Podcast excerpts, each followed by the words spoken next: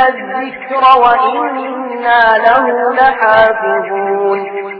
عزي إيماني لفظي قرآني عزي إيماني لفظي قرآني وسلوكي أدب ربي رباني وسلوكي أدب ربي رباني بسم الله الرحمن الرحيم سيداتي وسادتي مشاهدينا الكرام في كل مكان أسأل الله أوقاتكم بكل خير وأهلا ومرحبا بكم نحييكم بأجمل تحية من غرفة تجارة وصناعة دبي حيث فعاليات جائزة دبي الدولية للقرآن الكريم وتبدأ هذه الفعاليات في الأسبوع الأول بالمحاضرات الدينية مشاهدينا الكرام محاضرة هذا اليوم الأربعاء للدكتور راغب السرجاني وعنوان المحاضرة ولا تهنوا ونذكر الجمهور الكريم بأن المحاضرة برعاية مؤسسة دبي للمواصلات مشاهدينا الكرام أحول الآن الميكروفون لمحاضر هذا اليوم ليبدأ المحاضرة بسم الله الرحمن الرحيم الحمد لله والصلاة والسلام على رسول الله الحمد لله الذي بنعمته تتم الصالحات الذي يسر أمر جائزة دبي الدولية للقرآن الكريم في عامها الثامن لتكريم حفظة كتاب الله عز وجل ومن فضله سبحانه أن يسر المحاضرات المصاحبة لفعاليات الجائزة والتي يحاضر فيها نخبة من مشاهير علماء ودعاء الأمة وبدعاية كريمة من الفريق أول سمو الشيخ محمد بن راشد آل مكتوم ولي عهد بي وزير الدفاع يسرنا أن نستضيف في هذه الليلة الطيبة المباركة الأستاذ الدكتور راغب السرجاني من جمهورية مصر العربية والدكتور راغب من مواليد 1964 من محافظة الغربية وهو أستاذ مساعد بكلية الطب بجامعة القاهرة وهو باحث إسلامي ومتخصص في التاريخ الإسلامي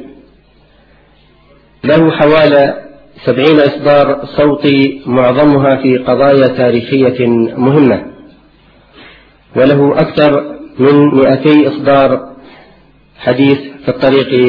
إلى الخروج للساحة وألقى المئات من المحاضرات التاريخية في مصر وأمريكا وألمانيا والأردن واليمن والسعودية وغيرها من البلدان الإسلامية من إصداراته الأندلس من الفتح إلى السقوط فلسطين حتى لا تكون أندلسا أخرى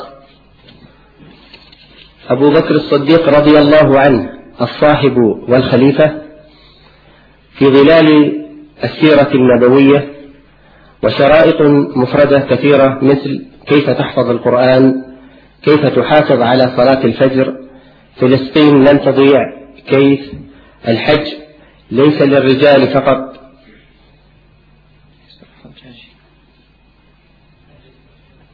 المؤامرة المؤامرة على الإسلام كلمة إلى شباب الأمة الحج ليس للحجاج الحج ليس للحجاج فقط وغيرها كثير من الإصدارات المهمة والشيقة والتي يتميز من خلالها في طرحه آه، الشيق نترك الجمهور الكريم ومشاهدينا الأعزاء محاضرنا ليلقي علينا محاضرة بعنوان ولا تهنوا فليتفضل مشكورا مأجورا أعوذ بالله السميع العليم من الشيطان الرجيم بسم الله الرحمن الرحيم إن الحمد لله نحمده ونستعينه ونستغفره ونستهديه ونعوذ بالله من شرور أنفسنا ومن سيئات أعمالنا إنه من يهده الله فلا مضل له ومن يضلل فلا هادي له وأشهد أن لا إله إلا الله وحده لا شريك له وأشهد أن محمدا عبده ورسوله أما بعد فأهلا ومرحبا بكم في هذا اللقاء الطيب المبارك وأسأل الله عز وجل أن يجعل هذا اللقاء في ميزان حسناتنا أجمعين وأسأل الله عز وجل أن يجازي خيرا كل من ساهم وأعد وحضر في هذا اللقاء إخواني في الله لا شك أن رمضان يأتي بفرحة يأتي بفرحة على كل المسلمين على الصغير وعلى الكبير على الرجال وعلى النساء على الأغنياء وعلى الفقراء يأتي بفرحة على كل المسلمين لكن لا شك أيضا أننا في هذا الشهر وفي شهور رمضان السابقة نشعر في أنفسنا بشيء ثقيل نشعر بغصة في الحلق لأننا ننظر إلى أحوال المسلمين في بلاد العالم المختلفة فنجد الكثير من المشاكل الكثير من المصائب الكثير من الأزمات الطاحنة القوية الشديدة المؤثرة على سير الأمة ليست فقط المشاكل السياسية والعسكرية في فلسطين وفي العراق وفي الشيشان وفي كشمير وفي السودان وفي غيرها ولكن مشاكل في فروع شتى كثيرة هذا يصيب المسلم بنوع من الألم والأسى مشاكل في الأمية على سبيل المثال أكثر من خمسين في المية من الأمة الإسلامية تعاني من الأمية الأمية التامة عدم القراءة والكتاب مشاكل الفساد الإداري منتشرة في كل بقاع العالم الإسلامي تقرير الأمم المتحدة سنة 2003 في قضايا الفساد الإداري بيعطي درجة من عشرة لكل دولة اللي جايب عشرة من عشرة يبقى دي أعظم درجة في درجة الشفافية والبعد عن الفساد الإداري لو نتخيل أن العالم الإسلامي فيه دولة واحدة تعدت حاجز الخمسة من عشرة دولة ماليزيا خمسة وثلاثة من عشرة من عشرة فقط وكل العالم الإسلامي تحت الخمسة أو خمسة وتحت وبعد كده تحت خمسة كل العالم الإسلامي أكثر من ستين دولة يتفشى فيها الفساد الإداري بشكل لافت للنظر قضايا الإنجاز العلمي والتقني فيها تردي كبير في العالم الإسلامي العالم الإسلامي ينفق كميات ضئيلة من دخله على الإنجاز العلمي أكبر دولة عربية تنفق على الإنجاز العلمي الإمارات ستة من عشرة ستة من عشرة في المية من الدخل تنفق على الإنجاز التقني والعلمي يعني حوالي ستة في الألف وهذه نسبة نسبة تعتبر مرتفعة نسبيا بقية العالم الإسلامي كله ثلاثة من عشرة في المية أو اتنين من عشرة في المية ينفق على الإنجاز التقني إسرائيل تنفق على الإنجاز التقني 2.4 من المية يعني مصر بتنفق 2 من عشرة إسرائيل بتنفق قد مصر 12 مرة على الإنجاز التقني هذا كله يعطي مبررات لما نراه على الساحة هذه التغيرات الكبيرة جدا في العالم الإسلامي تعطي انطباع أن الأمة بعيدة عن القيادة والريادة ثم ننظر إلى كتاب الله عز وجل نجد تباينا كبيرا بين وصف رب العالمين سبحانه وتعالى لهذه الأمة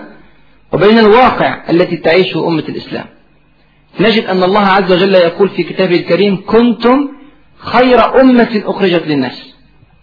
تأمرون بالمعروف وتنهون عن المنكر وتؤمنون بالله يقول سبحانه وتعالى وكذلك جعلناكم أمة وسطا لتكونوا شهداء على الناس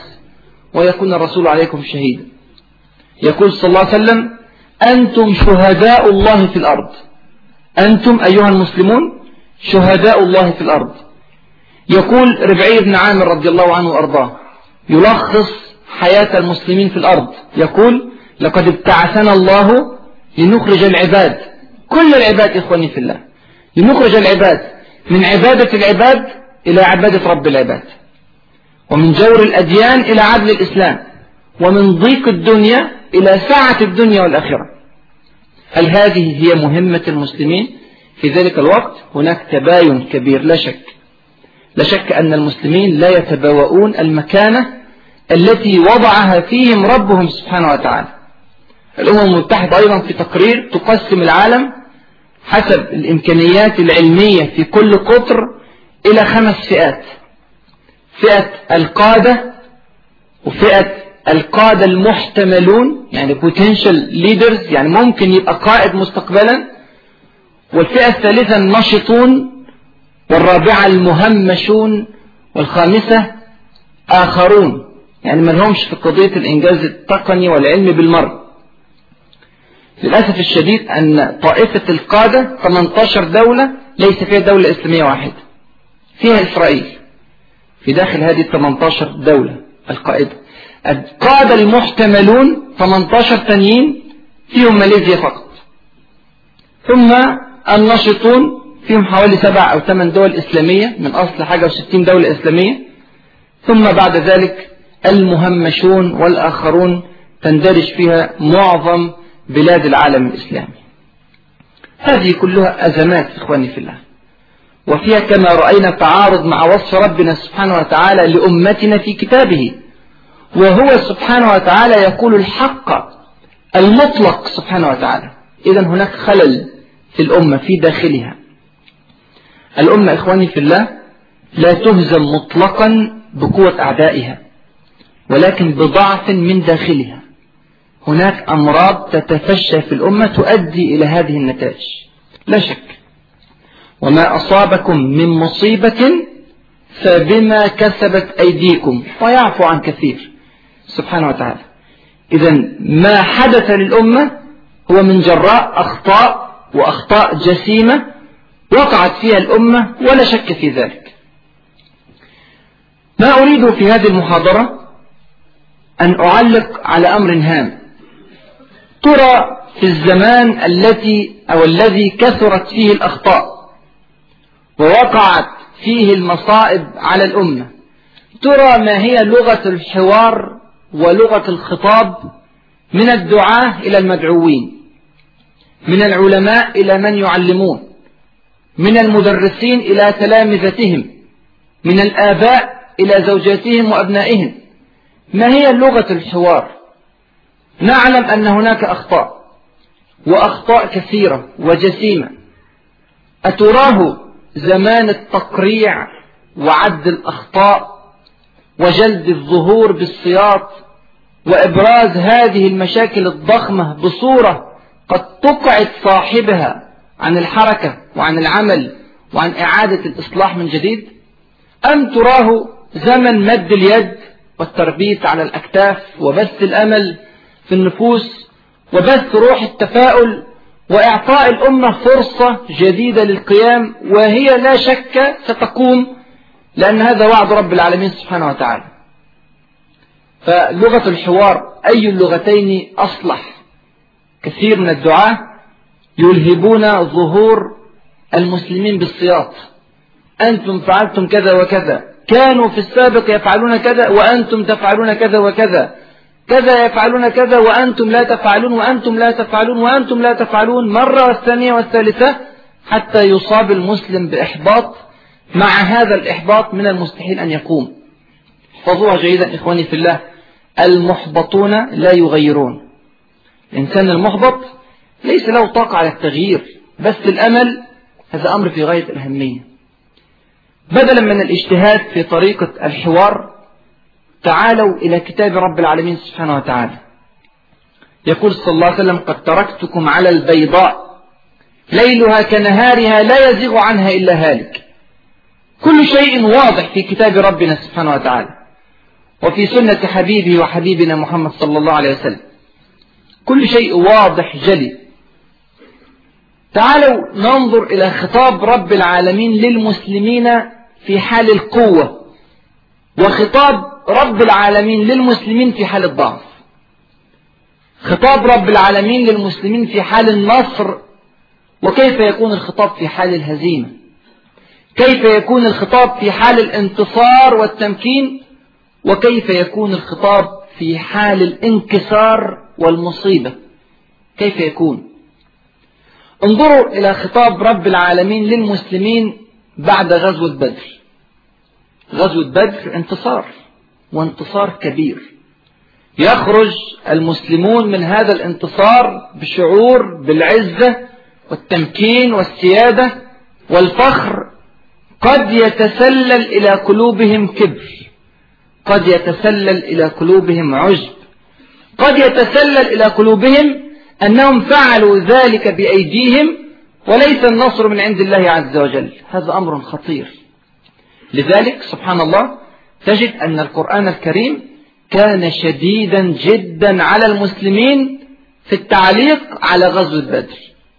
مع أن المسلمين يخرجون من انتصار نريد أن نتعرف على هذا يا إخواني حتى نعرف لغة الحوار إذا خطبت إنسانا منتصرا كيف تخاطبه وإذا خطبت إنسانا منكسرا كيف تخاطبه يقول ربنا سبحانه وتعالى في السورة التي نزلت لوصف غزوة بدر ولتمجيد غزوة بدر سورة الأنفال أول آية في سورة الأنفال يسألونك عن الأنفال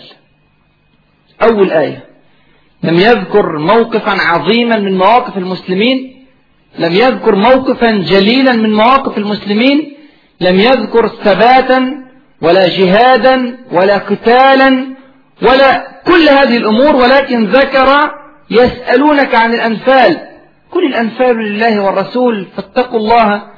وأصلحوا ذات بينكم وأطيعوا الله ورسوله إن كنتم مؤمنين إنما المؤمنون الذين إذا ذكر الله إلى آخر الآيات يذكر مرضا وقع فيه المسلمون يذكر آفة أصابت المسلمين بعد غزوة بدر الاختلاف على الغنيمة الاختلاف على تقسيم الغنيمة بين المسلمين فيذكر هذا الأمر ليلفت الأنظار إلى عيب في القلب خطير جدا جدا هو الاختلاف على أمور الدنيا ولم يذكر أمرا يرفع به من قيمتهم لأنهم في حالة نشوة وانتصار وفخر بهذا النصر العظيم في يوم بدر وبعد أن ذكر هذا المقطع يأتي بالمقطع الآخر شديد على المسلمين يقول كما أخرجك ربك من بيتك بالحق وإن فريقا من المؤمنين لكارهون يجادلونك في الحق بعدما تبين كأنما يساقون إلى الموت وهم ينظرون يعني بعض المسلمين في غزوة بدر كان فيهم تردد كبير كأنما يساقون إلى الموت وهم ينظرون وإذ يعدكم الله إحدى الطائفتين أنها لكم القافلة أو الحرب وتودون أن غير ذات الشوكة تكون لكم ربنا سبحانه وتعالى يطلع المسلمين على ما في داخلهم على خبايا النفوس كنتم تريدون القافلة والله عز وجل أراد الحرب أراد يوم الفرقان سبحانه وتعالى ولم ينسب النصر إليهم مرة واحدة في كل سورة الأنفال بل دائما ينسبه إليه سبحانه وتعالى هو الذي فعل كل شيء سبحانه وتعالى يقول سبحانه وتعالى إذ يغشيكم النعاس أمنة منه وينزل عليكم من السماء ماء جند النعاس وجند المطر ثم يقول إذ يوحي ربك إلى الملائكة أني معكم فثبتوا الذين آمنوا الملائكة مع المسلمين ينسب النصر له سبحانه وتعالى ثم يقول وما النصر إلا من عند الله إن الله عزيز حكيم سبحانه وتعالى ثم يصل إلى أن يقول فلم تقتلوهم ولكن الله قتلهم يسلب المسلمين خاصية القتل مع أنهم كانوا يحملون السيوف بأيديهم في موقع البدر لكن ينسبه إليه سبحانه وتعالى ولكن الله قتلهم نعم أنت أمسكت بالسيف وقتلت في أرض القتال ولكن الله عز وجل هو الذي من عليك بالثبات وهو الذي قتل الكافرين فلم تقتلوهم ولكن الله قتلهم وما رميت إذ رميت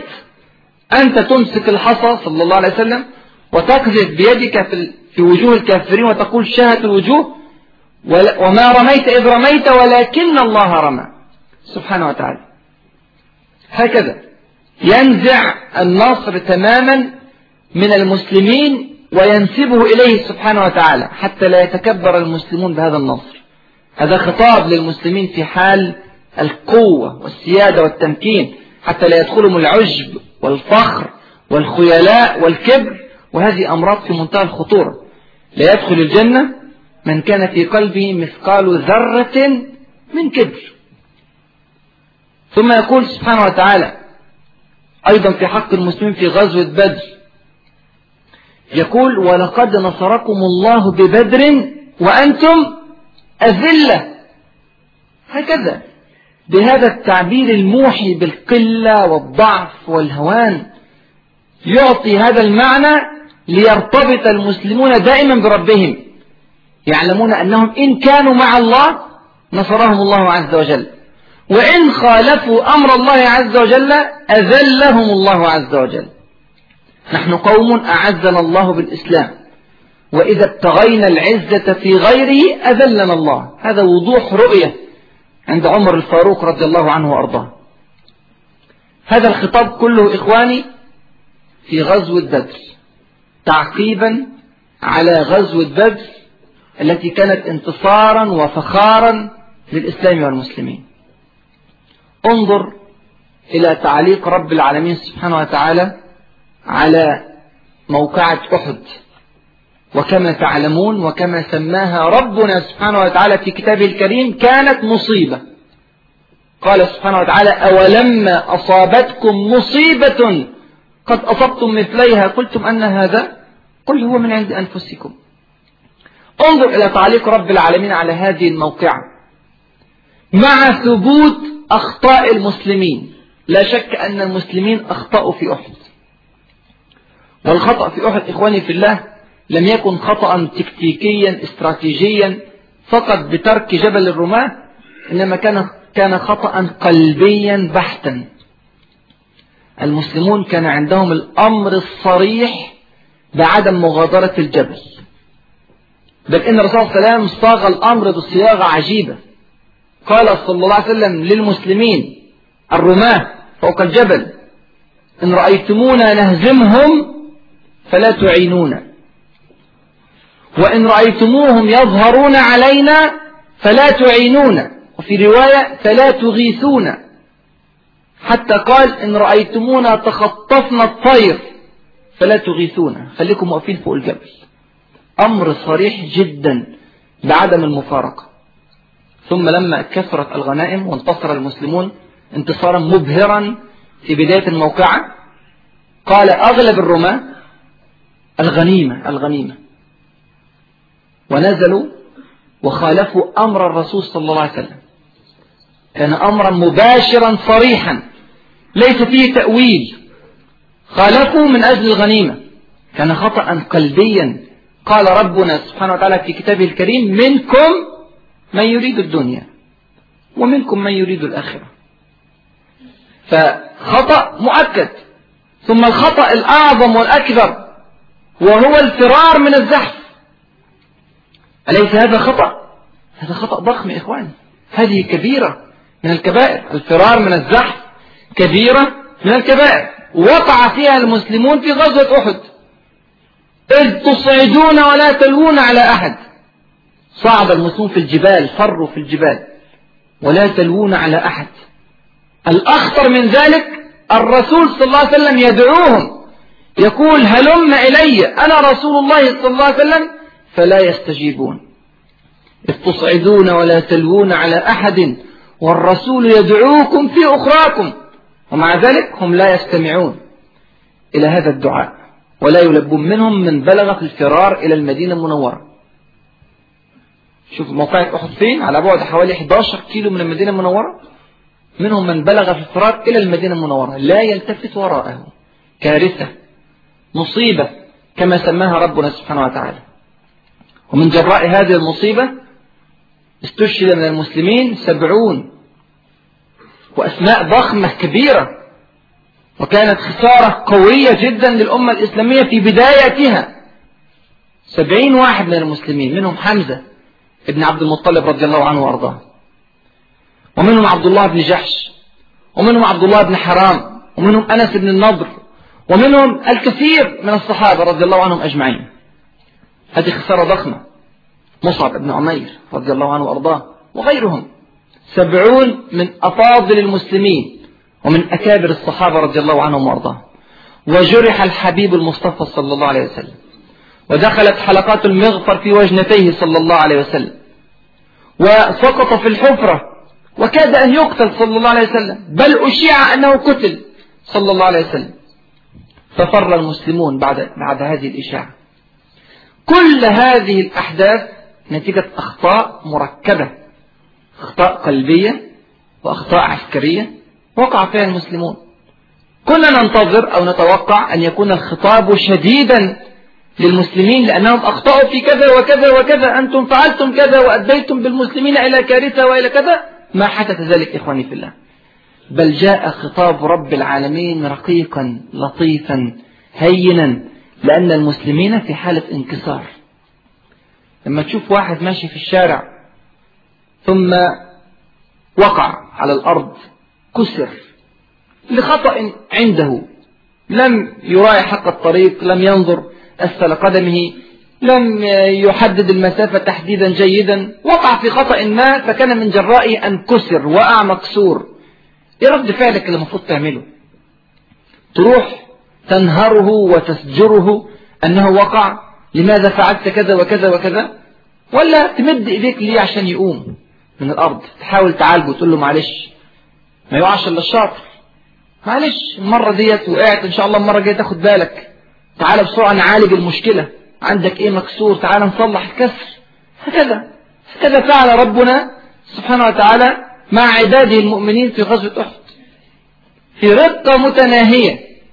في خطاب جميل لطيف جدا خاطبهم رب العالمين بعد هذه المصيبة وبعد هذه الأخطاء وراجعوا سورة آل عمران التي نزلت بعد موقعة أحد يقول ربنا سبحانه وتعالى في كتابه الكريم إذ همت طائفتان منكم أن تفشلا في أول الموقعة بياخدها من أولها بالتفصيل أول الموقعة طائفتان من المسلمين يعني قررتا الانفصال عن الجيش والعودة إلى المدينة المنورة وعدم القتال ولكن الرسول صلى الله عليه وسلم ردهم إلى الموقعة وأقنعهم والحمد لله من الله عليهم بالثبات خطأ كبير أن يغادر المسلمون أرض القتال دون استئذان من رسول الله صلى الله عليه وسلم وقع فيه المسلمون لكن سابوا إلى رشدهم بسرعة فقال ربنا إذ هم الطائفتان منكم أن تفشلا والله وليهما مباشرة في نفس الآية يرفع من قدرهم حتى لا يخفض من قدرهم أحد المسلمين أبدا هؤلاء من المؤمنين والله وليهما وعلى الله فليتوكل المؤمنون يقول سبحانه وتعالى يهون من المصيبة على المسلمين إن يمسسكم قرح فقد مس القوم قرح مثله وتلك الأيام نداولها بين الناس أنتوا انتصرتوا قبل كده هم دلوقتي انتصروا في موقعة لكن لا يظنن أحد أنهم انتصروا بلا آلام وبلا جراح إن يمسسكم قرح فقد مس القوم قرح مثله الكفار الذين قاتلوكم أصابهم مثل ما أصابكم من الهم والحزن والمصيبة والإيذاء إن تكونوا تألمون فإنهم يألمون كما تألمون وترجون من الله ما لا يرجون هم يألمون وآخرتهم النار ونحن نألم ونسأل الله عز وجل أن يجعل آخرتنا الجنة فارق مهول إخواني في الله بين من يألم في الدنيا وينتظر الجنة وبين من يألم في الدنيا ومصيره في الآخرة إلى النار هكذا الكل يألم في الدنيا الكل ينال نصيبه من الألم والجراح بل والموت أفإن مت فهم الخالدون كل الناس يموت حتى رسول الله صلى الله عليه وسلم الأنبياء والصالحون كل يموت ومع ذلك العاقبة مختلفة بالكلية عند المؤمنين والكافرين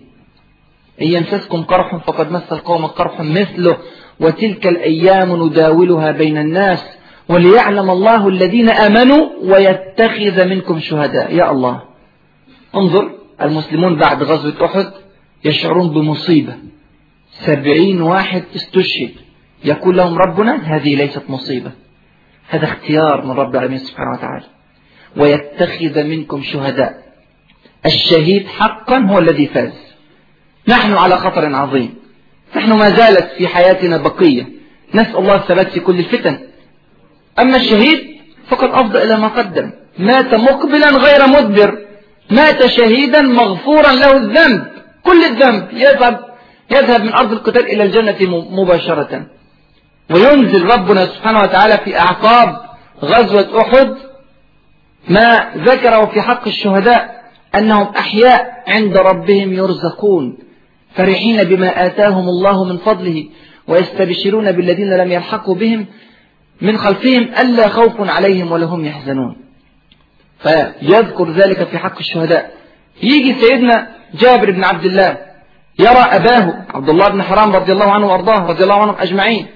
يجده ميتا شهيدا في غزوة أحد فيركبه الهم رضي الله عنه وأرضاه جابر ابن عبد الله رضي الله عنه يركبه الهم والحزن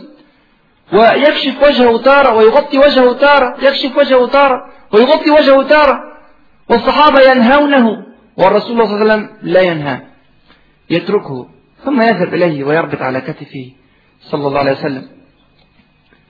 فيقول يا رسول الله لقد خلف عيالا ودينا حزين مهموم في سايب لي مجموعة ضخمة من الإخوة بأفراد وعليه دين فيقول له صلى الله عليه وسلم ألا أبشرك بما لقي الله به أباك فقال بلى يا رسول الله إيه اللي حصل قال لقد خاطب الله عز وجل أباك كفاحا دون حجاب سبحان الله انظر إلى المرتبة التي انتقل إليها عبد الله بن حرام رضي الله عنه وأرضاه من كونه إنسانا يسير على الأرض مثل كل الناس إلى رجل يخاطبه ربه سبحانه وتعالى كفاحا يقول له يا عبد تمنى أعطيك يا عبد تمنى أعطيك قال يا رب أتمنى أن أحيا مرة ثانية فأموت فيك شاهد من الكرامة الكثير فأراد أن يحيا مرة ثانية حتى يقتل في الله مرة ثانية فقال إني كتبت على عبادي أنهم إليها لا يرجعون لا يعودون مرة ثانية بعد أن يموتون إلى الدنيا مرة ثانية فقال إذا ربي فبلغ عني قل للناس أنا بركت شكلها إيه وحال الشهداء شكله إيه فأنزل الله عز وجل الآيات في سورة آل عمران في حق الشهداء أنهم أحياء عند ربهم يرزقون إلى آخر الآيات التي ذكرناها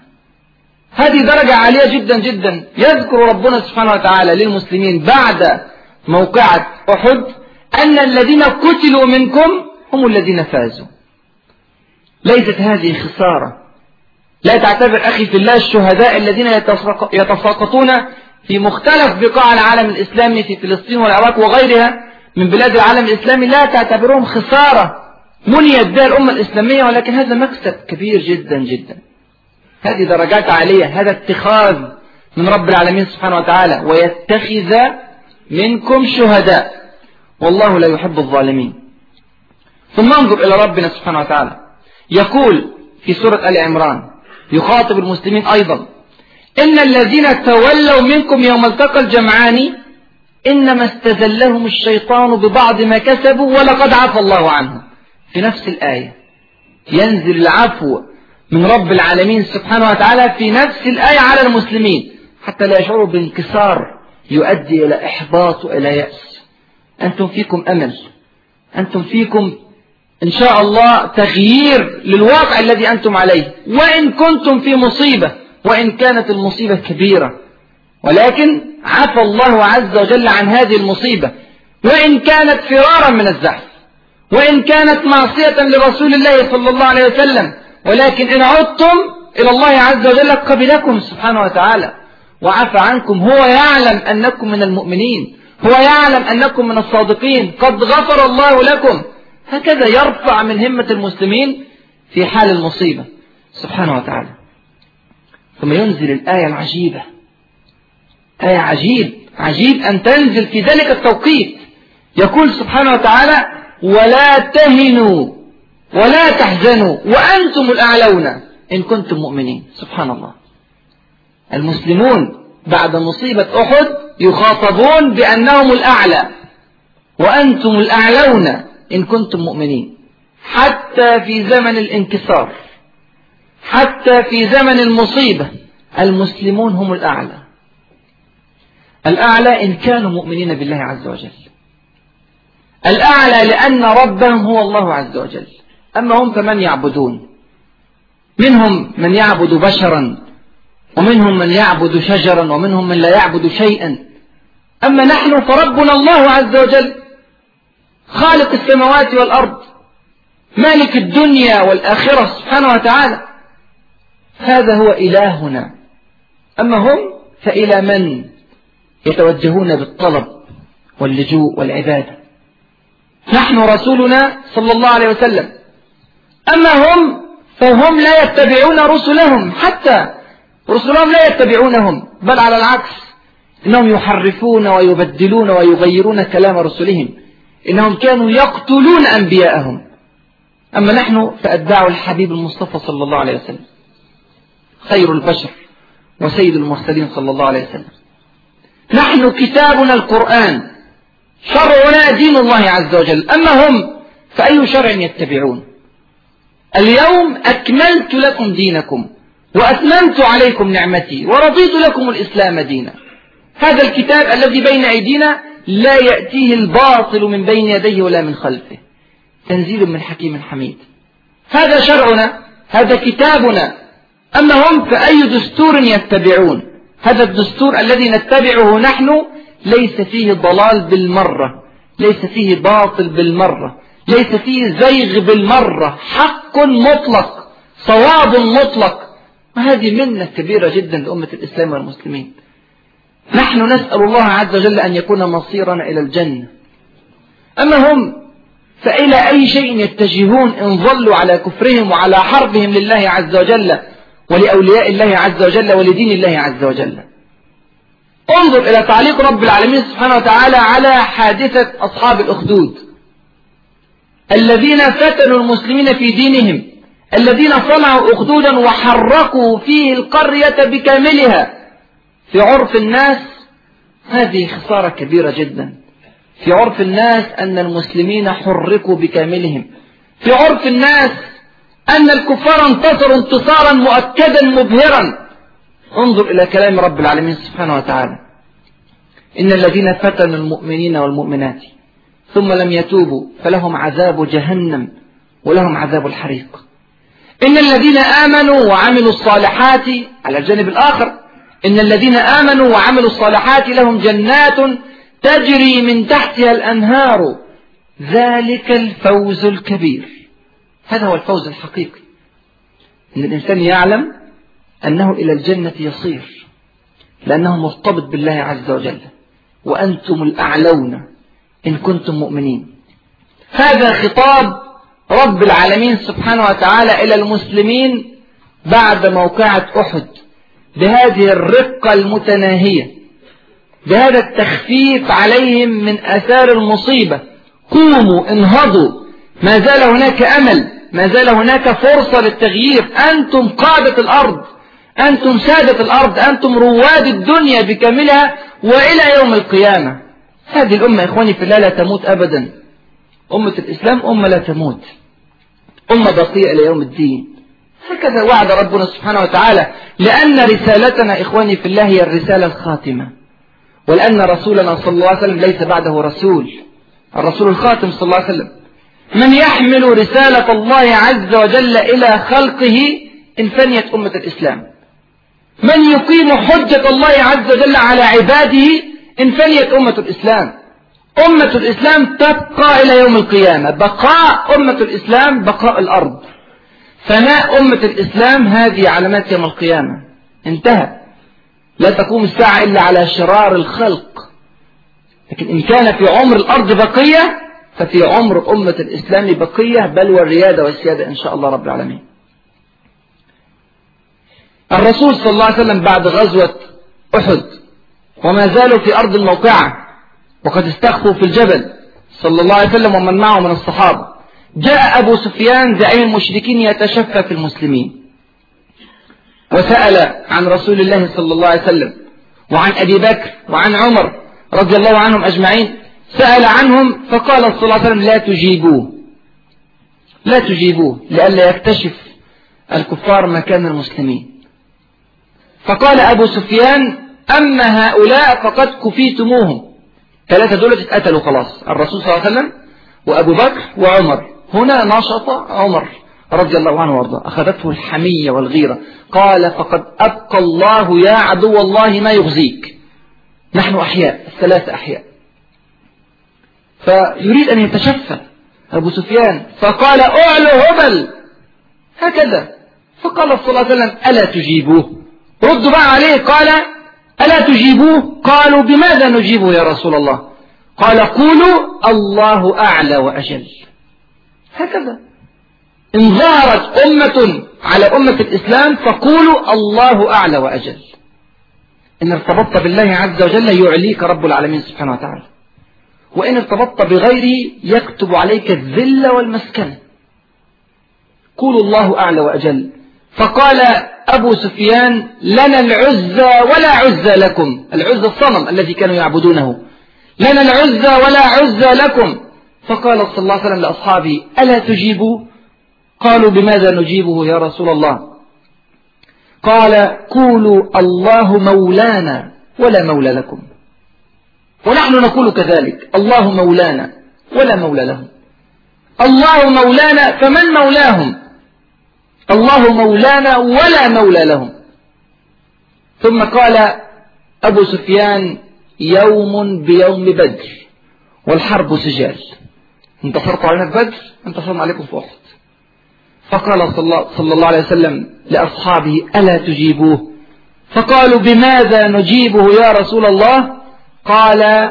قولوا لا سواء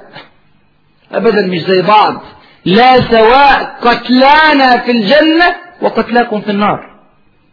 هكذا قتلانا في الجنة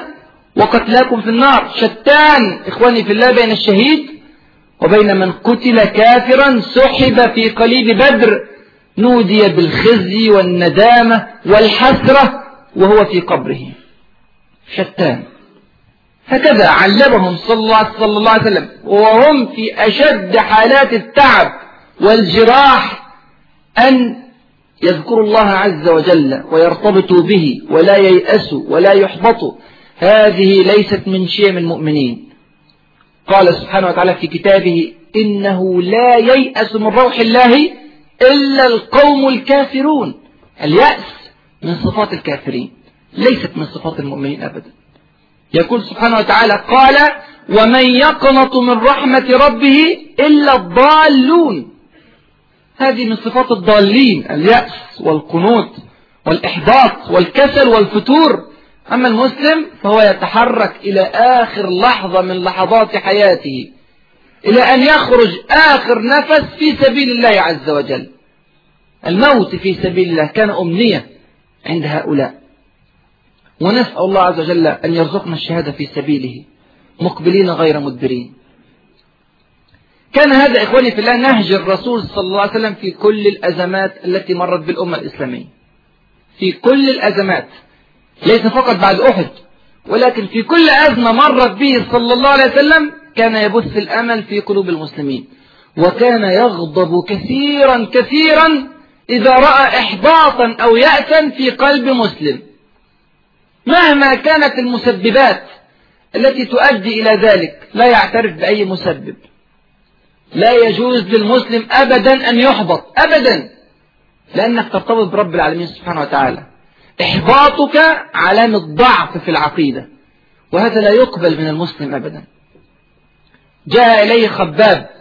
ابن الأرت رضي الله عنه وأرضاه وهو في فترة مكة متوسط بردة في الكعبة في زمان الاستضعاف في زمان القهر والتعذيب والبطش في هذا الزمان الذي أصيب فيه المسلمون وقتل فيه المسلمون يأتي خباب بن الأرت وقد كال له الكفار العذاب ألوانا رضي الله عنه وأرضاه كوي بالنار إخواني في الله لا نقول كوي بالنار مجازا ولكن حقيقة كان يحمى السيف في النار ثم يوضع على رأسه رضي الله عنه وأرضاه وتحمل رضي الله عنه وأرضاه كان يوقد الفحم على الأرض حتى يحمر جمر ثم يؤتى بخباب بن الأرت فيوضع فوق الجمر رضي الله عنه وأرضاه ثم يضعون الصخرة العظيمة التي لا يحملها إلا رجال فوق فوق بطنه وصدره وظهره على الجمر رضي الله عنه وأرضاه سيدنا عمر بن الخطاب قال له وهو أمير المؤمنين قال له ما رأيت في الله يا خباب أو ما أشد ما رأيت في الله يا خباب فكشف له عن ظهره فصرخ عمر بن الخطاب قال ما رأيت مثل ذلك إلا, إلا, في, هذه إلا في هذا اليوم ما رأى مثل ذلك مطلقا في حياته رأى الظهر وفيه حفر من هذه الجمرات التي كوي بها رضي الله عنه وأرضاه من جراء هذا التعذيب والبطش والقهر ذهب إلى رسول الله صلى الله عليه وسلم في الكعبة وكان صلى الله عليه وسلم متوسدا بردة متكئا في الكعبة فقال له يا رسول الله ألا تدعو الله لنا ألا تستنصر لنا خلاص اتكوينا بالنار مش قادرين نستحمل ألا تدعو الله لنا ألا تستنصر لنا فقام صلى الله عليه وسلم كما تقول الرواية وهي في البخاري قام وهو محمر وجهه من الغضب صلى الله عليه وسلم غضبان لماذا يغضب صلى الله عليه وسلم ألم نؤمر بالدعاء ألم نؤمر باستنصار رب العالمين سبحانه وتعالى هو لم يغضب لذلك نحن مأمورون بالدعاء بل مأمورون بالإلحاح في الدعاء على رب العالمين سبحانه وتعالى لم يغضب لذلك صلى الله عليه وسلم ولكنه غضب لأنه اشتم رائحة يأس في كلام خباب بن الأرت مع أنه كوي بالنار لكن هذا ليس مبررا لليأس أبدا إن وصلت إلى ما وصل إليه خباب فلا تيأس إن وصلت إلى أن تكوى بالنار فلا تحبط أبدا أبدا ليس ذلك مبررا للإحباط ما نراه في بقاع العالم الإسلامي أهون بكثير مما فعل بخباب رضي الله عنه وأرضاه ومع ذلك انظر إلى كلام الرسول صلى الله عليه وسلم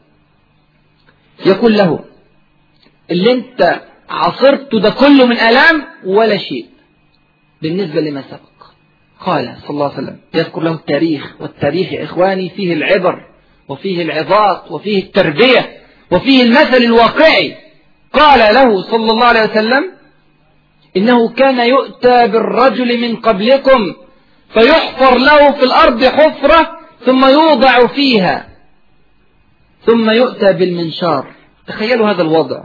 تخيلوا واحد اتحط في هذا الوضع ثم يؤتى بالمنشار فيوضع على رأسه فيشق باثنتين وما يصده ذلك عن دينه يا سبحان الله لو وصل الأمر إلى أن يأتي أحد بمنشار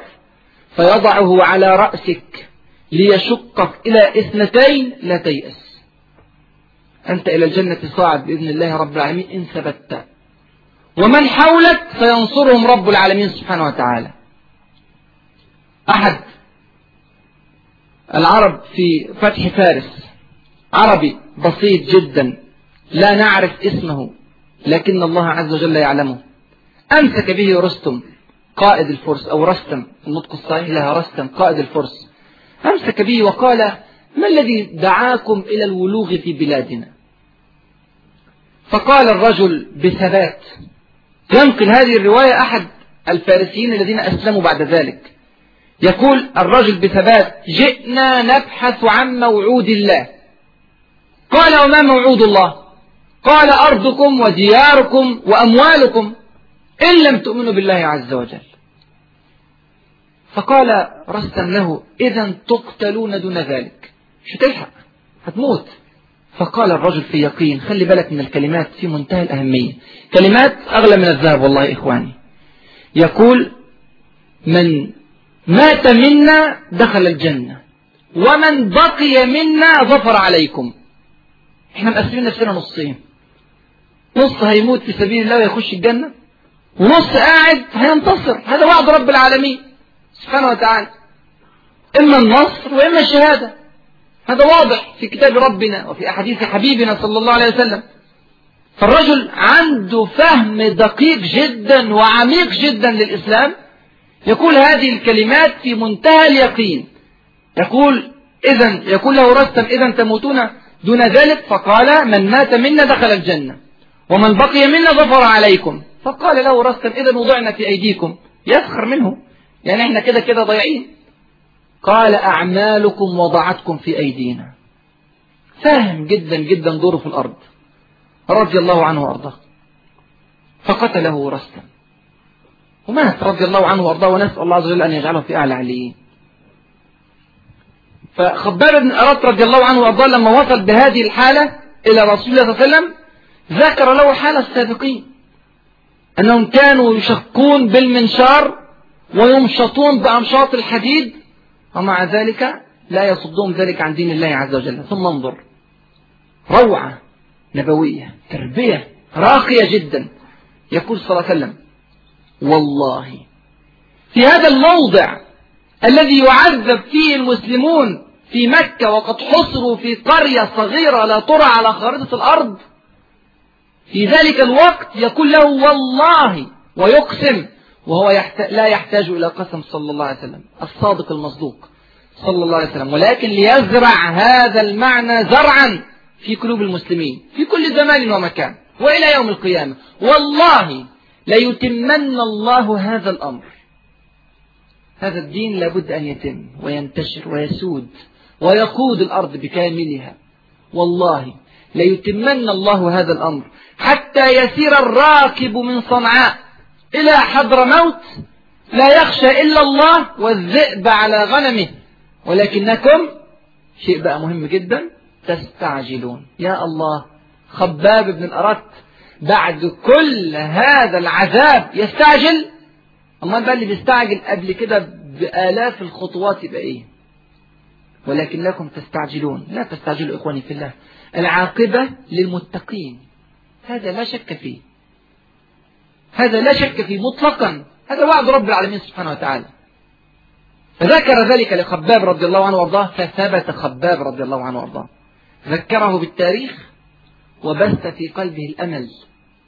وربطه برب العالمين سبحانه وتعالى والله ليتمن ذلك الأمر أي ليتمن الله ذلك الأمر فيربطه برب العالمين هو الذي سينصر سبحانه وتعالى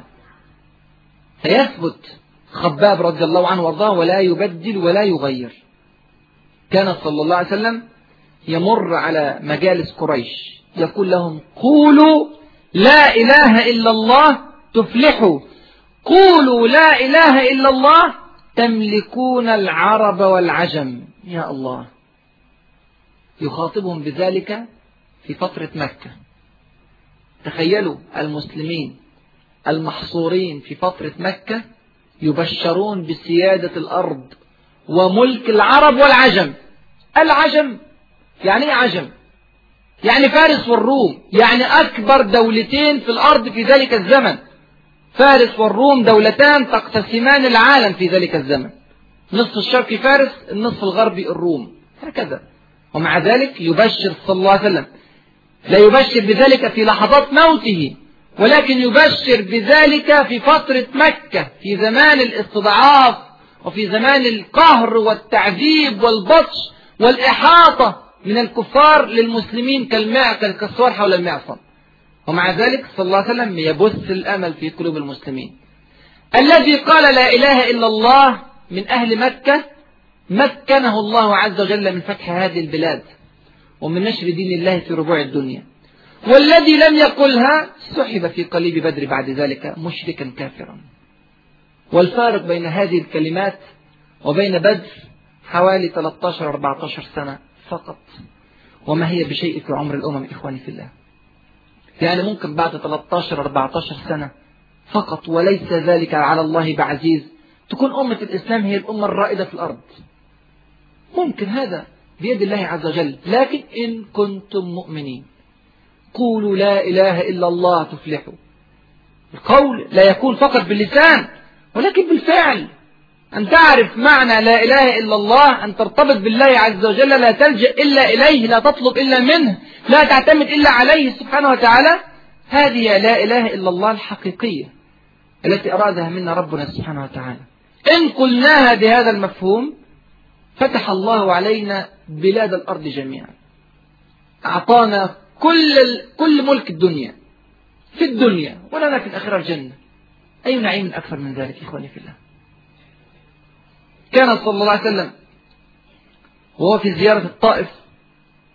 في أشد لحظات المعاناة صلى الله عليه وسلم لم يخرج صلى الله عليه وسلم من مكة إلى الطائف إلا بعد أن أغلقت أبواب الدعوة تماما في مكة أقول تماما إخواني في الله أول مرة يخرج صلى الله عليه وسلم من مكة إلى غيرها لأن كان في مجال دعوة جوه مكة أما الآن مفيش مجال دعوة خلاص أغلقت القلوب تماما بعد موت أبي طالب وبعد موت السيدة خديجة رضي الله عنها وأرضاها حتى سمي ذلك العام بعام الحزن ولم يدخل في ذلك العام في مكة ولا رجل واحد في دين الله عز وجل ودعا صلى الله عليه وسلم في مكة قبل أن يخرج إلى الطائف بدعاء ما دعا به مطلقا قبل ذلك في مكة تعبيرا عن عدم توقعه لإيمان أي واحد من هؤلاء الذين ذكرهم في الدعاء أول مرة نراه صلى الله عليه وسلم في العام العاشر من البعثة يقف في وسط الكعبة يرفع يده إلى السماء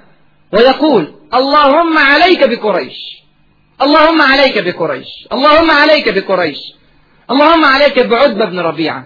اللهم عليك بشيبة بن ربيعة اللهم عليك بأبي جهل اللهم عليك بأمية بن خلف اللهم عليك بعقبة ابن أبي معيط اللهم عليك بالوليد بن المغيرة وعد السابع فلم يحفظ في رواية أنه عمارة بن الوليد أول مرة قبل كده كان يقول إيه اللهم أعز الإسلام بأحب الرجلين إليك عمر بن الخطاب أو عمرو بن هشام كما يرجو في إيمان أبي جهل الآن اللهم عليك بأبي جهل خلاص وخرج صلى الله عليه وسلم في هذا الجو الصعب إلى الطائف وفي الطائف وجد ما تعرفون وجد ما نعرفه جميعا من صد عن سبيل الله من إلقاء الحجارة عليه وعلى زيد بن حارثة رضي الله عنه وأرضاه من إلقاء التراب فوق رأسه الكريمة صلى الله عليه وسلم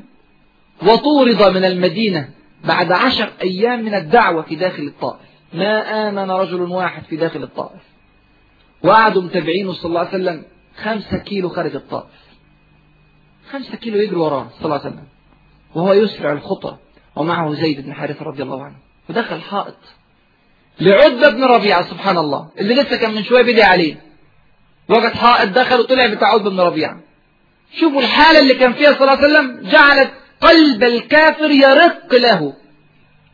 صعب على الكافر فعلا تحركت له الرحم بعثوا له عنقود عنب صلى الله عليه وسلم وكما تعرفون القصة لم يخرج من كل هذه الزيارة إلا بعداس رضي الله عنه وأرضاه آمن عداس رضي الله عنه وأرضاه الغلام النصراني ودعا صلى الله عليه وسلم بالدعاء الحزين الذي تعرفونه جميعا ثم خرج من الحديقة متجه إلى مكة 100 كيلومتر إخواني في الله 100 كيلومتر مشي على الأقدام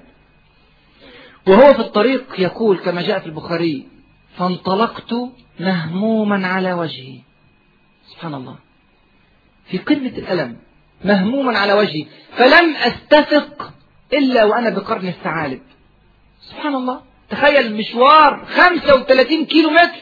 مشيهم قرن الثعالب بينها وبين الطائف 35 كيلو متر كل هذا المشوار لم يشعر به صلى الله عليه وسلم كان في شبه إغماءه فلم أستفق إلا وأنا بقرن الثعالب كل هذه المعاناة ومع ذلك راجع تاني لمكة هيخش مكة ازاي مش عارف ازاي يدخل مكة خرج من مكة وهي في هذه الحالة من الضيق وذهب إلى الطائف يطلب النصرة وعتبة بن ربيعة شافه في الطائف أكيد بلغ مكة هيدخل مكة إزاي وقد استنصر عليها ثقيف أمر صعب جدا لكن راجع يقول له زيد بن حارثة رضي الله عنه وأرضاه كيف تدخل مكة وقد أخرجوك تخش إزاي انظر إلى كلامه صلى الله عليه وسلم في هذا الموقف هو مش عارف إزاي الحل هيجي لا عارف الأخنس بن شريك هو الذي سيجيره ولا عارف ان سهيل بن عمرو هو الذي سيجيره ولا المطع بن عدي هو الذي سيجيره ولا مين من أهل مكة سيجيره لا يعرف لكنه يقول له في ثقة وفي ثبات وفي يقين إن الله جاعل لما ترى فرجا ومخرجا سبحان الله يقين إن الله جاعل لما ترى فرجا ومخرجا وإن الله ناصر دينه ومظهر نبيه صلى الله عليه وسلم ازاي انا ما اعرفش لكن لابد ان يحدث يقين كما قال موسى عليه السلام لما وجد جيش فرعون يعني في خلفه وخلاص البحر أمامه هيعمل إيه قال أصحاب موسى إنا لمدركون قال كلا أنا مش عارف إزاي قال كلا إن معي ربي سيهدين فأوحينا إلى موسى ما كانش يعرف طريقة الإنقاذ فأوحينا إلى موسى أن اضرب بعصاك البحر فانفلق فكان كل فرق قد قوض العظيم كالجبل وأزلفنا ثم الآخرين وأنجينا موسى ومن معه أجمعين يا نهار أبيض سبحان الله جيش موسى عليه السلام ينجو بدون خسارة واحدة ولا واحد في المية ولا واحد في الألف أجمعين هكذا هذا فعل رب العالمين سبحانه وتعالى هذا يقين موسى عليه السلام وهذا يقين رسول رسولنا الكريم صلى الله عليه وسلم وهو داخل على الطائف رضي الله عنه وارضاه وهو داخل على مكة بعد زيارة الطائف هذا اليقين الذي تحلى به صلى الله عليه وسلم وبثه في قلب زيد هو الذي أكمل المشوار للمسلمين وهو الذي قادهم إلى التمكين وإلى السيادة إخواني في الله اليأس ليس له مكان في قلوب المسلمين أبدا وهو صلى الله عليه وسلم في طريق هجرته من مكة إلى المدينة مطارد وجعلوا الدية فيه هو وأبي بكر الصديق رضي الله عنه وأرضاه وفي حال صعبة جدا ويجري وراءه سراقة بن مالك ويكتشف الطريق ويكتشف الرسول صلى الله عليه وسلم والوضع في منتهى الخطورة في هذا الوضع الذي يطارد فيه الرسول صلى الله عليه وسلم وبعد أن ساخت أقدام الفرس كما تعلمون القصة المشهورة يقول له صلى الله عليه وسلم يقول لسراقة كلمة عجيبة جدا يقول له كأني بك يا سراقة تلبس سواري كسرى يا الله مش بيقول له أنا بطمنك إن أنا هوصل المدينة مهاجرا إلى المدينة هو لسه ما وصلش لا ده بيقول له انا هوصل المدينه وسينتشر الاسلام وستكون الجزيره بكاملها دوله اسلاميه ثم بعد ذلك نغزو فارس وننتصر ونغنم الغنائم ومنها سواري كسرى وتاخذهما انت يا سراقه بن مالك سبحانك يا ربي سبحانك يا ربي يكون هذا في يقين وابو بكر يقف ويسمع ويصدق بيقين ولذلك فتح الله عليه فارس سيدنا أبو بكر خرج جيش لفارس في وقت من المستحيل على أي عقل أن يقبل أن يخرج جيش الدولة الإسلامية لفتح فارس لكنه موعود إخواني في الله استمع بأذنيه إلى بشرى الحبيب المصطفى صلى الله عليه وسلم بتمكين ذلك الدين وبفتح فارس وبأن سراقة سيلبس سواري كسرى إذا هذا أمر قريب اخرج الجيش وسينصره رب العالمين سبحانه وتعالى خرج جيش 18000 يحارب دولة مجموع جيوشها أكتر من 2 مليون إزاي حصل وانتصر المسلمون مش مرة ولا اثنين انتصروا في عشرات المواقع إلى أن سقطت فارس بكاملها تصديقا لوعد الرسول صلى الله عليه وسلم ومرت الأيام وغنم المسلمون غنائم كسرى وأتي بها إلى المدينة المنورة وفيها سوار كسرى وجه سراقة بن مالك وكان أسلم بعد بعد فتح مكة وبعد غزوة حنين وجاب الكتاب اللي كتبه له صلى الله عليه وسلم يعده فيه بسواري كسرى وأعطاه عمر بن الخطاب رضي الله عنه سواري كسرى ولبسهم وقعد يتمشى في المدينة المنورة لابس سواري كسرى وعد المصطفى صلى الله عليه وسلم وعد الصادق المصدوق صلى الله عليه وسلم شايفين حصار الأحزاب حاصر الأحزاب حاصرت الأحزاب المدينة المنورة بعشرة آلاف والموقف وصل إلى درجة من الصعوبة حتى يقول بعض المحاصرين كان الرجل فينا لا يأمن على قضاء حاجته ومع ذلك انظر إلى المصطفى صلى الله عليه وسلم في نهجه التربوي مع المسلمين في زمان المصائب وفي زمان الحصار وفي زمان الكوارث وفي زمان الحروب الصعبة ماذا كان يقول لهم صلى الله عليه وسلم لما عرضت لهم صخرة صعبة وذهبوا الرسول صلى الله عليه وسلم جاء إليهم وأمسك بالمعول صلى الله عليه وسلم وضرب الحجر ضربة فانكسر ثلث الحجر وتطاير الشرر فقال صلى الله عليه وسلم لصحابته الله أكبر أعطيت الشام ها أنا ها أنا ذا أرى قصورها الحمراء من مكان هذا سبحان الله يبشرهم بفتح الشام وهم محصورون في المدينة المنورة ده أمر عجيب عجيب جدا أن يذكر ذلك الكلام في ذلك الموضع لكن هذه تربية إخواني في الله تربية ثم ضرب الضربة الثانية فتطاير الشرر فقال الله أكبر أعطيت فارس ها أنا الآن أرى قصر المدائن الأبيض بوضوح سبحان الله ثم ضرب الضربة الثالثة فتفتت الحجر تماما فقال صلى الله عليه وسلم الله أكبر أعطيت اليمن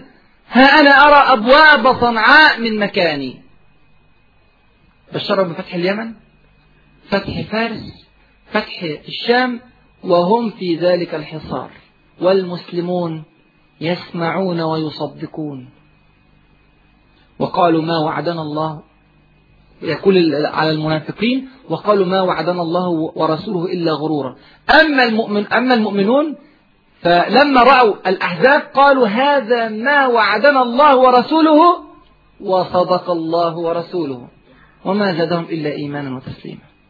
هذا الإيمان وهذا التسليم وهذا اليقين هو الذي قادهم إلى فتح هذه البلاد صلى الله عليه وسلم كان يجلس في محادثاته مع بني شيبان على رأس بني شيبان أربعة منهم المثنى بن حارثة رضي الله عنه ساعتها كان لسه مشرك الرسول صلى الله عليه وسلم بيعمل المفاوضات بياخد ويدي معاهم ويشرح لهم الإسلام وهم الحقيقة كان وفد في منتهى الأدب استمع إلى كلام الرسول صلى الله عليه وسلم واقتنع بهذا الكلام لكن عنده خوف شديد جوه قلبه ليه؟ لأنهم جنب العراق جنب العراق يعني جنب إيه؟ يعني جنب فارس فمش قادرين والله احنا ممكن ننصرك من العرب لكن فارس ما نقدرش إن نزلنا على عهد مع ملك فارس ألا نحدث حدثا ولا نؤوي محدثا لا نعمل حاجة جديدة ولا ندافع عن حد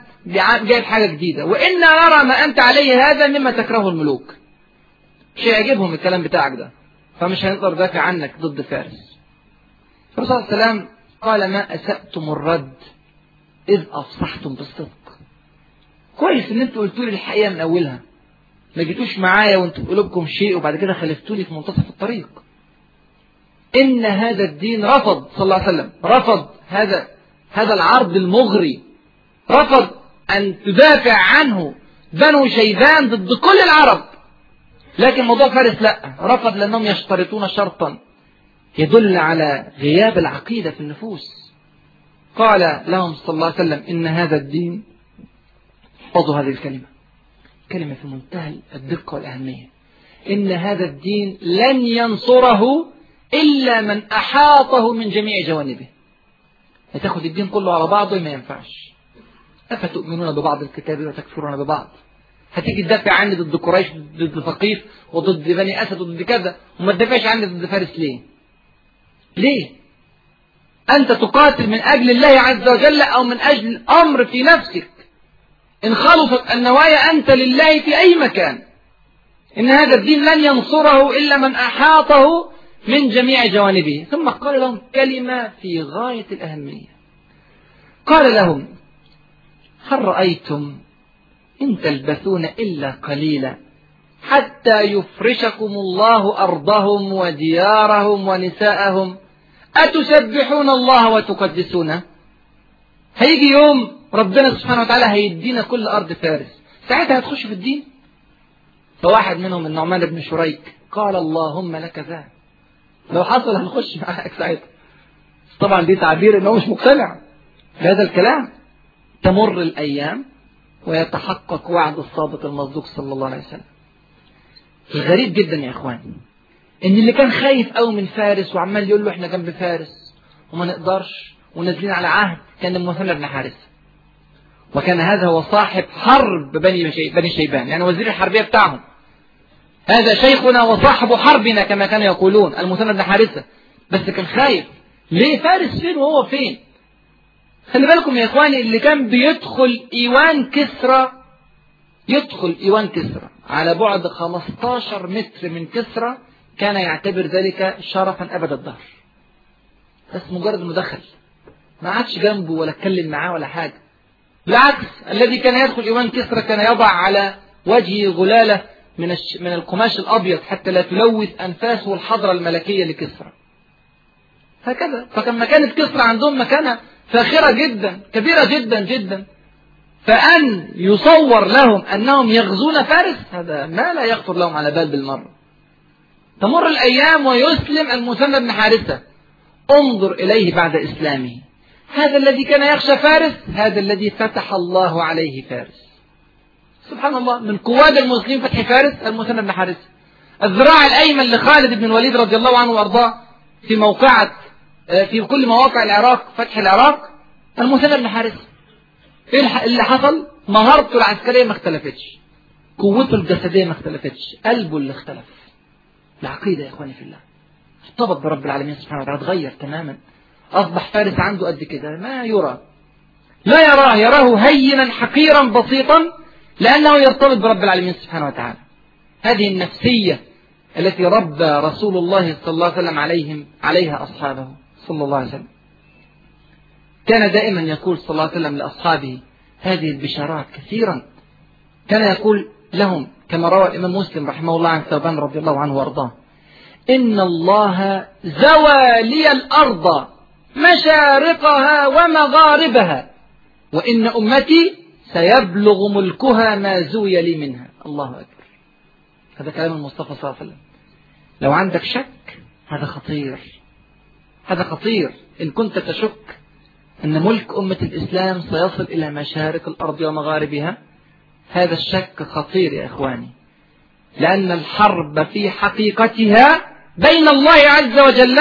وبين هذه الطائفة التي خرجت ومرقت عن دينه سبحانه وتعالى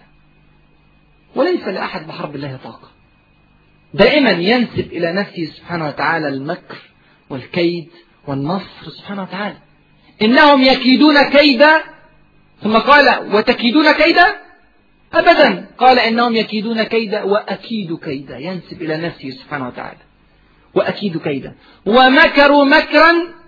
ومكرنا مكرا هكذا ينسب إليه سبحانه وتعالى فلم تقتلوهم ولكن الله قتلهم الذي يشك في نصر الله عز وجل وكأنه يشك في قدرة الله عز وجل الذي يقول أن الحرب الآن مختلفة عن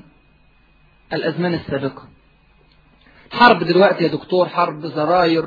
وصواريخ بالستية وأقمار صناعية وزمان كانت الأمور بسيطة الذي يقول ذلك الكلام وكأنه يقول أن الله عز وجل كان قادرا على فارس والروم وهو ليس بقادر على غيرها وحاشا إلا من هذا القول لكن الحرب الذي يفهمها حقيقة هي بين الله عز وجل وبين من مرق عن دينه من عباده الضعفاء كل الأرض بكاملها في قبضته سبحانه وتعالى وما قدر الله حق قدره والأرض جميعا قبضته يوم القيامة والسماوات مطويات بيمينه سبحانه وتعالى عما يشركون هذا إخواني في الأول المعنى الذي زرعه صلى الله عليه وسلم في قلوب أصحابه والذي كان يغلب على لغة الحوار ولغة الخطاب من رب العالمين سبحانه وتعالى للمؤمنين في حال المصيبة في حال الكوارث ومع ذلك إخواني في الله ليس معنى ذلك أن نرتكن على هذا الأمر وأن النصر سيأتي لا محالة وهو آت لا محالة نرتكن ولا نتحرك احذروا إخواني في الله قاعدة في منتهى الخطورة سنة من سنن الله اسمها سنة الاستبدال يا أيها الذين آمنوا ما لكم إذا قيل لكم انفروا في سبيل الله استقلتم إلى الأرض أرضيتم بالحياة الدنيا من الآخرة فما متاع الحياة الدنيا في الآخرة إلا قليل إلا تنفروا يعذبكم عذابا أليما ويستبدل قوما غيركم ولا تضره شيئا والله على كل شيء قدير هكذا إن تولى المسلمون استبدلهم الله عز وجل يكون الاستبدال على مستوى الفرد والجماعة على مستوى الفرد بذاته وعلى مستوى الأمة بكاملها لكن لا بد أن ينصر دين الله عز وجل وعد الله الذين آمنوا منكم وعملوا الصالحات ليستخلفنهم في الأرض كما استخلف الذين من قبلهم وليمكننهم وليمكنن لهم دينهم الذي ارتضى لهم وليبدلنهم من بعد خوفهم أمنا الشرط يعبدونني لا يشركون بي شيئا هذا وعد من الله عز وجل الذي يشك في ذلك الوعد يشك في قدرة رب العالمين سبحانه وتعالى يقول سبحانه وتعالى وكان حقا علينا بهذا السياق المعجز يا إخواني وكان حقا علينا نصر المؤمنين إنا لننصر رسلنا والذين آمنوا في الحياة الدنيا ويوم يقوم الأشهاد هذه كلها دلائل أن نصر الله عز وجل لا بد أن يتحقق ولكن من يعمل لله عز وجل ثم إن الله عز وجل مع أنه رفع الهمة وبث الأمل ونشط المسلمين إلا أنه سبحانه وتعالى علم المسلمين المنهج الواقعي في معالجة الأمور مش معنى ان احنا بنرفع الهمة اننا نغفل الاخطاء لا نذكر العيوب لا لابد ان نذكر ولكن بصيغة لطيفة تحاول ان ترفع من الهمة وتصلح من الاوضاع تكن ايجابيا تكتشف الاخطاء اين ثم تصلح هذه الاخطاء برفع الهمة عند المسلمين انتم تستطيعون التغيير لا تقرع الأبدان لا تلهب الظهور بالصياط ولكن بلطف وبرقة وببث أمل ألفت النظر إلى الأخطاء وأصلح يقول سبحانه وتعالى منكم من يريد الدنيا يضع أمام المسلمين السبب الرئيسي للهزائم الدنيا منكم من يريد الدنيا أول آية بعد بدر يسألونك عن الأنفال مشكلة المسلمين في أحد منكم من يريد الدنيا هكذا بوضوح يقول صلى الله عليه وسلم الحديث الذي رواه أبو داود رحمه الله عن ثوبان رضي الله عنه وأرضاه يصف داء الأمة الخطير يوشك أن تداعى عليكم الأمم كما تداعى الأكلة إلى قصعتها يصف صلى الله عليه وسلم حالا عجيبة يصف أن أهل الأرض يجتمعون على أمة الإسلام ليأكلوا منها بل ويدعو بعضهم بعضا ليأكلوا من أمة الإسلام لا تكتفي أمة بالأكل من أمة الإسلام ولكن تدعو غيرها ليأكلوا من أمة الإسلام يوشك أن تداعى عليكم الأمم كما تداعى الأكلة إلى قصعتها قالوا أو من قلة نحن يومئذ يا رسول الله فزع الصحابة يا إخواني فزعوا من هذا التصوير الذي ستأتي فيه أمم الأرض تأكل من أمة الإسلام أو من قلة نحن يا رسول الله قال لا مفاجأة قال لا بل أنتم يومئذ كثير ولكنكم غثاء كغثاء السيل لا حول ولا قوة إلا بالله الغثاء يا إخواني كما يقول المفسر في عون المعبود لشرح سنن أبي داود يقول الغثاء هو الوسخ الذي يعلو السيل إذا شرق السيل شرق وإذا غرب السيل غرب ليس له إرادة لا يتحرك بإرادته ولكن يتحرك بإرادة السيل إنما ذهب السيل هو مع السيل ولكنكم غثاء كغثاء السيل ولينزعن الله المهابة منكم من قلوب أعدائكم الأعداء يرون المسلمين مليار وثلث مليار لا يكترثون ولينزعن الله المهابة منكم من قلوب أعدائكم وليلقين في قلوبكم الوهن قالوا وما الوهن يا رسول الله ما هذا الضعف ما هذا الخور قال صلى الله عليه وسلم حب الدنيا وكراهية الموت حب الدنيا كان يتمسك بالدنيا يحب الدنيا يرتبط بالدنيا يكره أن يموت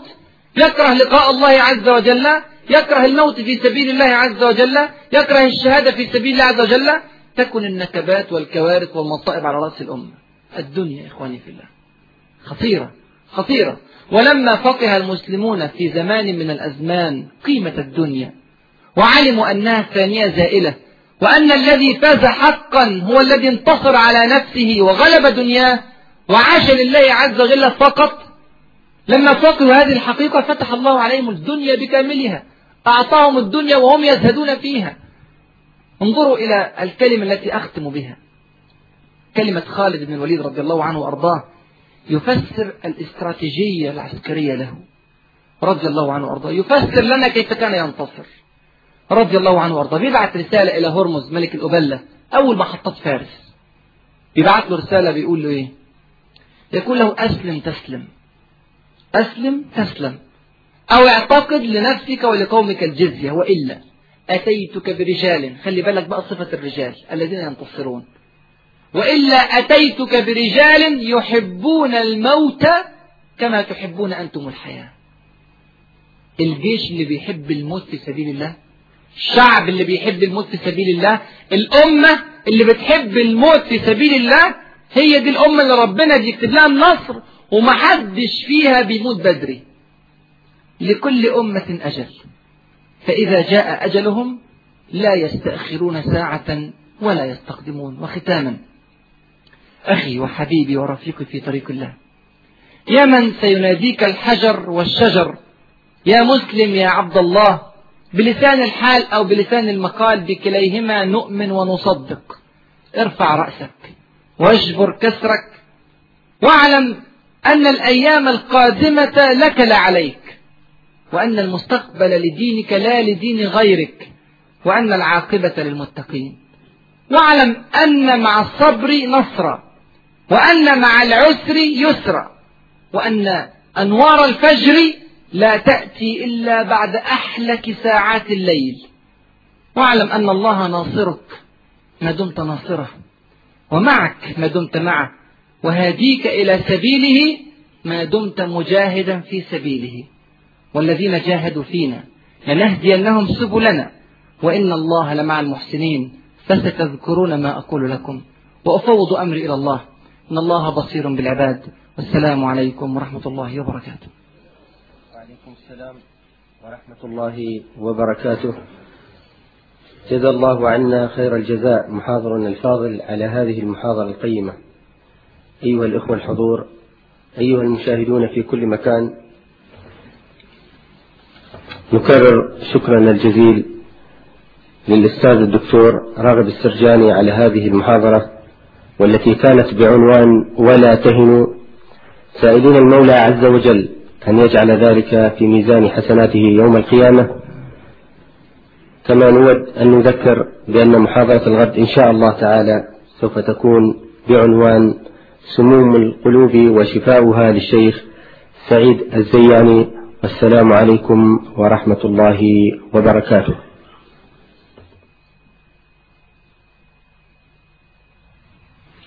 وهكذا نقلنا لحضراتكم مشاهدينا الكرام وعلى الهواء مباشرة وعبر قناة دبي الفضائية محاضرة هذا اليوم للدكتور راغب السرجاني وكانت بعنوان ولا تهنوا نذكر الجمهور الكريم بأن هذه المحاضرة كانت برعاية مؤسسة دبي للمواصلات تحية لكم والسلام عليكم ورحمة الله وبركاته عزي إيماني لفظي قرآني عزي إيماني لفظي قرآني وسلوكي أدب ربي رباني وسلوكي أدب ربي رباني عزي إيماني لفظي قرآني عزي إيماني لفظي قرآني وسلوكي أدب ربي رباني أسلك